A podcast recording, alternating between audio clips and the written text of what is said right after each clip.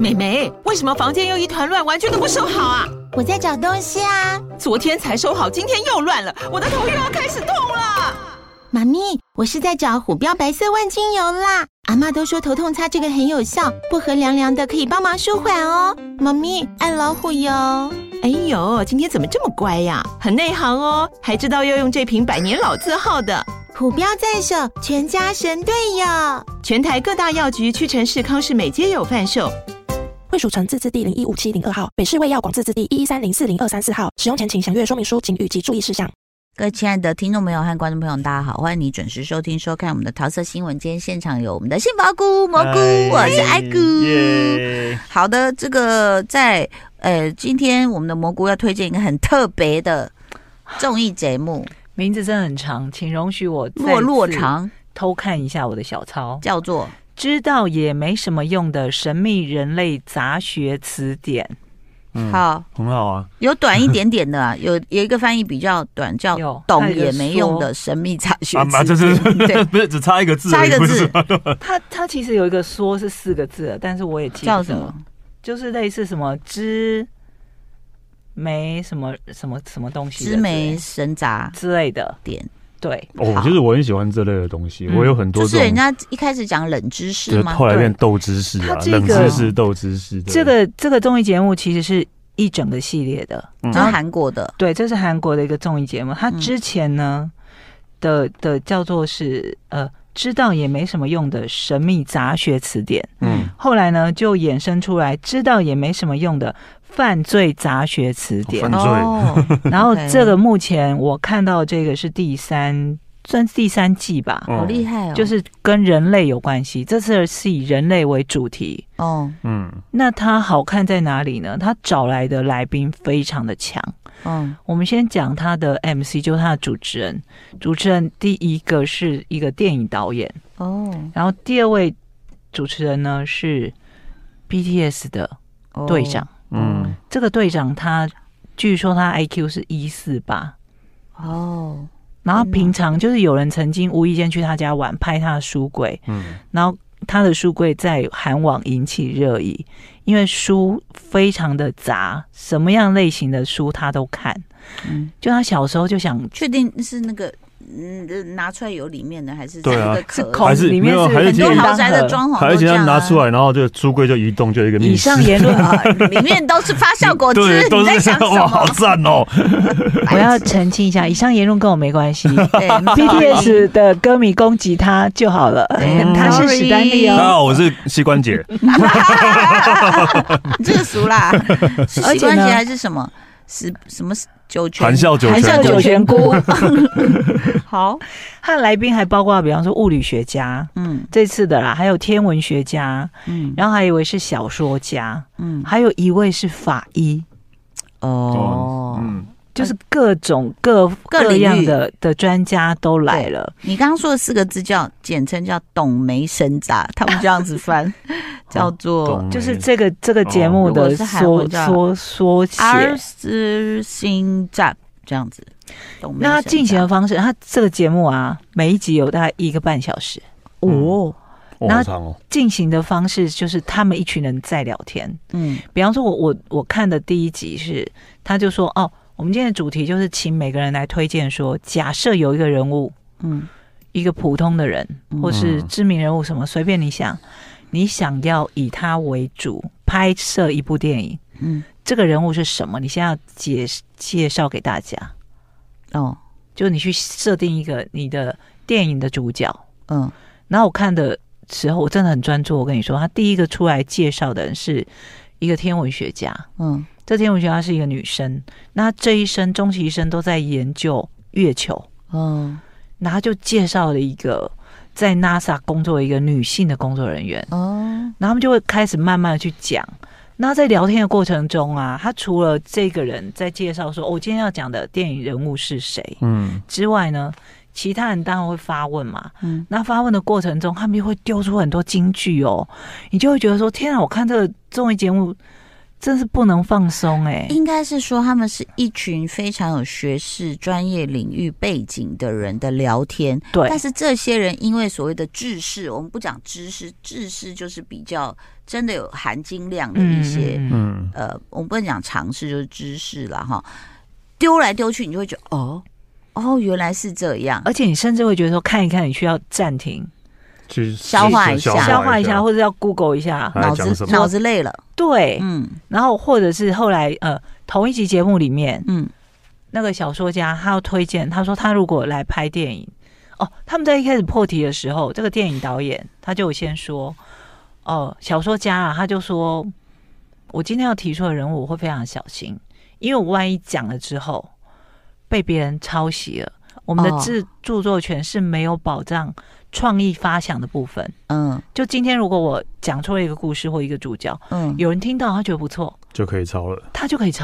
他应该赶快先去登记啦，至少写个大纲，登记一下版权，再来讲这个故事。所以他就说，所以我今天讲的是别人抄也无所谓的一个人物，然后其他人就说，原来，所以你的意思是我们观众不是很重要，丢给他们这个也没关系吗？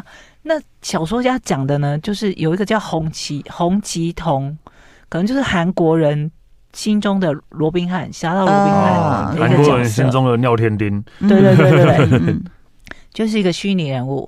那他讲的这个虚拟人物大家都知道嘛，所以你如果要抄也无所谓。但是他接着就讲这个作者叫许君，就写出这个故事的人他的背景是什么，然后甚至延伸到说。当初这个许君因为非常的不受控，然后虽然很聪明当了官，但是因为就是很放浪形骸，然后就被罢免之后又去考，又当上了官，然后又被罢免了。但是后来呢，为什么朝廷就是当时非用他不可？因为当时的中国派过来大使，大家都很喜欢他，所以大使来都指定要找他。就导致整个那个当时大家也没有人敢动他，就让他一直留下来之类的。就你看这个节目真的觉得好有趣哦。虽然他自己先自谦说懂了也没有用啦，但是其实会录到3季，我觉得是现在不管是 YouTuber 什么 TikToker 一样，就是说你很会说故事，可能他们的领域里面他觉得我觉得这个更有趣，但是从来没有被主流书写过，对，所以我就提出来告诉大家这个故事，我觉得也可以是大家杀时间的一个看点，对不对？那因为我还没有看到法医介绍人物，其实我最好奇的是法医会介绍什么样的人物，对，但我还没有看到法医介绍谁。法医不会到最后再来跟我讲一些灵异传奇吧，或者讲什么开膛手杰克之类的，或者说什么我在那个其实就是后面有人什么之类的，有人跟我说他一定哪里那个脖子，你要开脖子所以我就突然有人托梦给我说这个董媒神杂，结果是做了3季哎，对啊，所以表示真的观众都可以接受。在哪个平台啊？他在 Friday 影音，但是你要知道为什么我觉得很神奇的是。明明 BTS 这么红，讨论度也不高，那我甚至觉得他应该是独家，但他也没特地打上独家，没有，因为通常韩剧什么独家他们不都会写嘛，但他没有，而且你点进去 Friday 影音啊，他会分类嘛，就说戏剧啊什么什么综艺，非常要一直滑到非常后面才找到这个综艺节目。Okay, 好的，今天我们的蘑菇在介绍就是懂了知道了。也没有用的犯罪杂学词典，对不对？这一季是以人类为主题的，所以它的主要知识会锁定在人类。那你看，你人类是懂了也没用，结果我刚为什么顿呆，是因为他2021回归的时候是懂了有用的，所以我刚顿呆一下，我说，不是没用吗？没用啊，变有用犯罪杂学到底还是他写错？可是我看到的都是没用，知道也没用，懂了有用的犯罪啦。可是他这里是写没用。知道也没什么用的，我觉得应该是犯罪杂学词典。你们看到的都是假的，都是假的。对，我是第2季犯罪。没有，我的第2季它上面也是写没用。好，没关系，反正大家可以去查一下，对，就知道有没有用。所以因为 BTS 不是大家都全员去当兵了嘛，所以如果你是 BTS 的粉，你可以看一下。解解你的思念之情，嗯，因为是队长嘛，哦，队长推荐的人物应该也不会是太简单的。哎，那如果这样说起来的话，你们有没有就是哪一个事情或哪一个领域是你其实很好奇，但是没什么人跟你讨论，然后你还是有在 follow， 就像他们的书架或是什么？就比如说我们平常在讲追剧，可是事实上有另外一件事是你一直在 follow，嗯，然后也没什么人跟你讨论啊，你就觉得啊，应该懂了也没用吧。我自己本身就是会很喜欢去研究这些没有用的冷知识，比如说大家都知道卫生纸可以重复使用吗？还是不是啊？不是这个，不是，应该是说，例如说意大利面是没办法这样掰成两段的。对，你是说一捆嘛？团结力量大，一捆不行，筷子也不行啊。爸爸筷子它一定会变三段，不是，它不能两段，它一定会变三段啊！大家可以回去试试看，对，它一定会变三段。我还特地去买一把意大利面，对，它不可能就是只有两段而已。哦，然后或是蛋啊，鸡蛋，你如果你这样就是用手指头、食指跟大拇指一样按住上下，这样是压不破的，这样是压不破的。对啊，真的我试过了。我要在碗公上试。可是苹果是可以徒手掰开变成两半的啊、哦！我有看过人家掰、欸，这个可以。就我很喜欢研究这种，就很喜欢记这种无聊的冷知识。例如说那个，例如说现在有气球啊，那个会飞的气球，氢气系的，然后在天花板上来，你要怎么把它拿下来？嗯。就是你拿那个啥喷一下水，它就会自己掉下来了，就类似这一种的。对对对，没有要跟我讨论这些啊。对，我们也无法加入，对，也无法加入啊。没有人跟我哦，但我因为前阵子很冷，那几天我就不知道为什么洁癖大爆发。我在家里就是用过碳氢钠，嗯，就是化工行买得到的一个清洁的东西。把我家的什么洗衣机啊，整个厨房啊，它又叫做什么？小苏打？不是，它是另外一个东西。种草。嗯，它可以洗衣机。哦。啊，它也可以，就是假设你的衣服上面不是有时候会有那种奇怪的斑点，洗不掉的。嗯。你就用它去泡，泡完之后衣服颜色也不会褪，但是那个斑点就会不见。然后各种啊，包括你的锅子什么，或者是锅子烧焦了洗不掉，你用它去泡。或者是杯子的茶渍，什么等等，都是完全连刷都不用刷就搞定了。哦，我知道。然后就包括什么水管会臭，会冒出一些奇怪的味道，嗯，你去冲它也都 OK。自己那几天在家里弄的，玩得很开心，好开心啊！好，你刚刚讲到说法医还没出现，我就唤起我好好奇法医会讲谁。哦，我就看到了一个纪录片，嗯。哎，全名我又忘了。去那个在 Netflix 上面，他是讲一个嫁到，比如说一个女生是 A， 她嫁到 B 家，然后把 B 家的人杀了6个。哦，你知道这个？你知道我们因为乡土剧也看多了，然后她第一个杀的就是婆婆。你心里就想说，一定是婆婆改口斗、啊、虐待她。其实这个女的有一个执念是什么呢？就是她。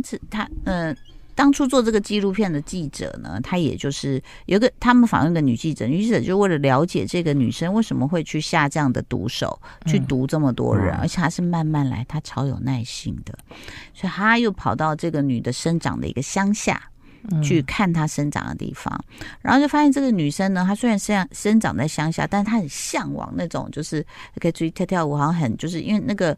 好像是什么克拉拉还克拉克，就是那个大城市是知识分子比较多的，他就很向往那种好像可以掌握自己人生啊，可以想干嘛干嘛的那种生活。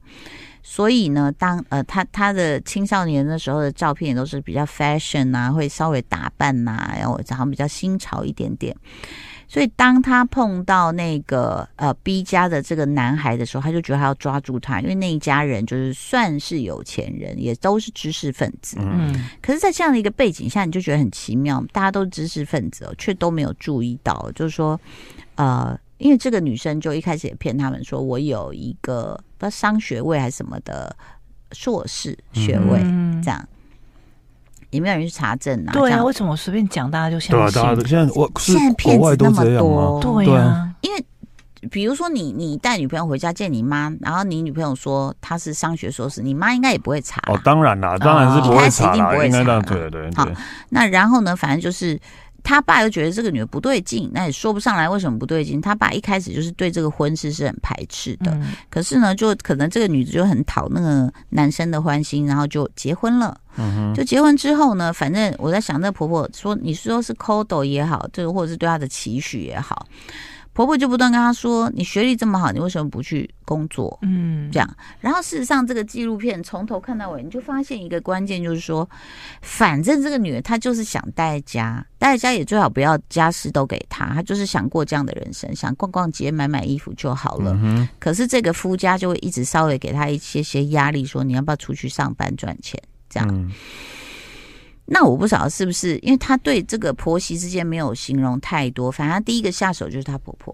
他说就是有一天那个，他不知道为什么这个媳妇儿就把音乐开很大声，在厨房一直做菜，然后婆婆就突然就跑到卧室说我不舒服，然后后来就大家就发现说啊，他心脏停止了。然后那但是在那样的一个情况下，你也不会去特别要求验尸，因为老人家有时候可能年纪到了嘛，自然死亡，对，然后就走了这样。然后问题是，他动手去杀第二个，我觉得他也忍蛮久，好像就是他公公哦，隔了6年，哇！那因为这样子，你知道家里有人，尤其是长辈的话，你也不会去怀疑，你也尤其可能而且隔那么久，对啊，隔那么久啊，对啊。然后再来也还有一个，因为是可能印度人他们也不觉得自己的亲人要被就是剖开来验尸，所以又因为这样的一个关系，然后这2个人就这样子走了，家里人也没有人怀疑。那当然，你可能还有一个可怀疑的地方，就是印度的警方对于这种事会觉得有点麻烦，那就是自然死亡，我干嘛还要干嘛，就让他过了。所以他在这2个人走的时候，其实家人那时候还没有起太大疑心啊。这个媳妇儿事实上就是他动手杀了自己的公婆。刚刚这个我们终于查到了，旁边猴头菇真是默默听着，默默当我们的后援。他叫绝命毒誓吧？对不对？哦，绝命毒誓，不是尸，是弑亲的弑，就是杀人的那个弑。对，副标叫做双面邻家妇女灭门案。那因为双面的意思就是，其实她说她嫁过去的时候，就是邻居发现她和蔼可亲，对人很好。而且再加上说，她就说后来她婆婆叫她去上班，她就真的去了。她就在一个理工学院当客座，这样子就去上课了。好，那这个评分呢，10分的话，她是拿到6.9分啦。就我觉得还可以杀时间看一下。那但是你就会发现说，我们刚刚讲那种松散啊，就是包括就可能是他很有耐性，所以也没有人怀疑他这样子。然后呢，再加上他其实杀到后来，我觉得有一点点开始让人起疑，是因为好像她老公也死了，也是被他杀死了这样。哎呦，对。然后呢，这个是真实的犯罪的纪录片这样子。她老公被杀死之后，她就好像看到一个，是不是她舅舅吧，还是她的朋友、老公的朋友，她觉得她不错，可是人家这个朋友是有老婆有小孩的，可她自己也会无意间就跟大家聊聊说，哎，我觉得嫁给这种人也不错，就说她算有钱，然后又是个老师，她就觉得他就是一直很向往那种我不用做太多事，我能够好好享受人生，那你最好不要逼我那种。然后结果他就去人家家就是有2个小孩，有一个比较小，然后又去 party 啊，又干嘛，就突然在 party 上的时候就发现那个小的又在口吐白沫了。哎呦，他对人家小孩下毒手。哇塞，是杀完自己家之后，然后再去杀完，因为他想要取代他家人。对。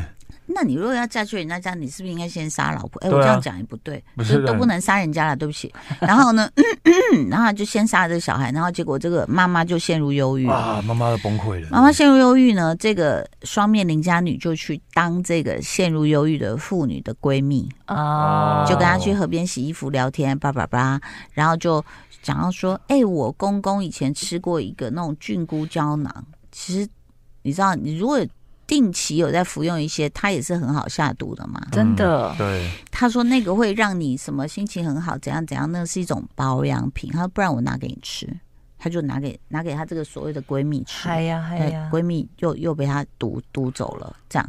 好，那后来是怎么样？是这个这个双面邻家女的老公的妹妹算什么小姑嘛？哦、好，就突然就有一天就说，哎，因为那个警方来问他哥哥怎么死的时候，是说，他好像有吃过晚饭以后，然后在浴室滑倒，什么什么这样子。哦、然后结果他想一想，他就问一下他大嫂说，哎，那哥哥有吃晚饭吗？大嫂说没有，他只吃了午饭。嗯，就是光是这个差异，这个小姑就开始觉得，不对了，哪里不对了，这样子。然后那结果呢，他才开始起疑心。但是哦，这个纪录片又很妙的，还讲了一句话，我想说我有看错吗？他就说，警方在办案的过程中，很显然可能也有一些假证据。我想说，假证据，因为那个。10几年6条人命，对，他其实就是都已经埋在墓地里面了。对，那你现在有个怀疑，有个什么，然后他们就开始去查的时候，要把那些尸体，就有的已经剩骨头而已了，挖出来。对，那不见得每一个都验得到，是，可是他们为了要套这个女人话，就说有验出来什么的，然后那女人当然自己承认，可是他就讲说这个过程，那你就会觉得说 ，Oh my God， 这个其实在印度要夺走一个人的命，好像。蛮简单的、因为你如果是比如说城乡差距大一点的地方啊，然后大家也觉得说，哎，这个人也差不多寿终正寝啦，啊，只要杀人的人有一点耐性，哎，大家就纷纷的走了耶。美国是不是也是？因为他们都有的距离很远，什么的，对，然后可能住山上的或者什么的，对，然后大家关心不到别人的时候，所以这个人就这样子被大家说是双面邻家女，然后一直到后来才有人去查说，请问他在那个学校大家对他的评价是什么？客座教授那个，对，结果后来去查说，他说我们学校没有这个教授，连客座都没有，所以他根本没有去教，对，那他每天就可能就骑个机车不知道去哪里了，然后就跟你说我有去上课。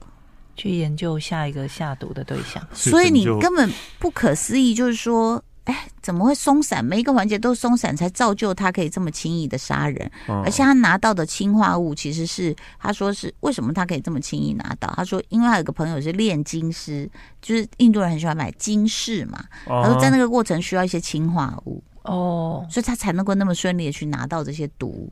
那其实你串联起来都觉得很简单，可就没有人去串联。就这样看完了，还可以看一下，就觉得说哇，怎么会这样？好的，以上是杀时间的好方法，也要谢谢你这个看我们节目、听我们节目，谢谢哦，拜拜。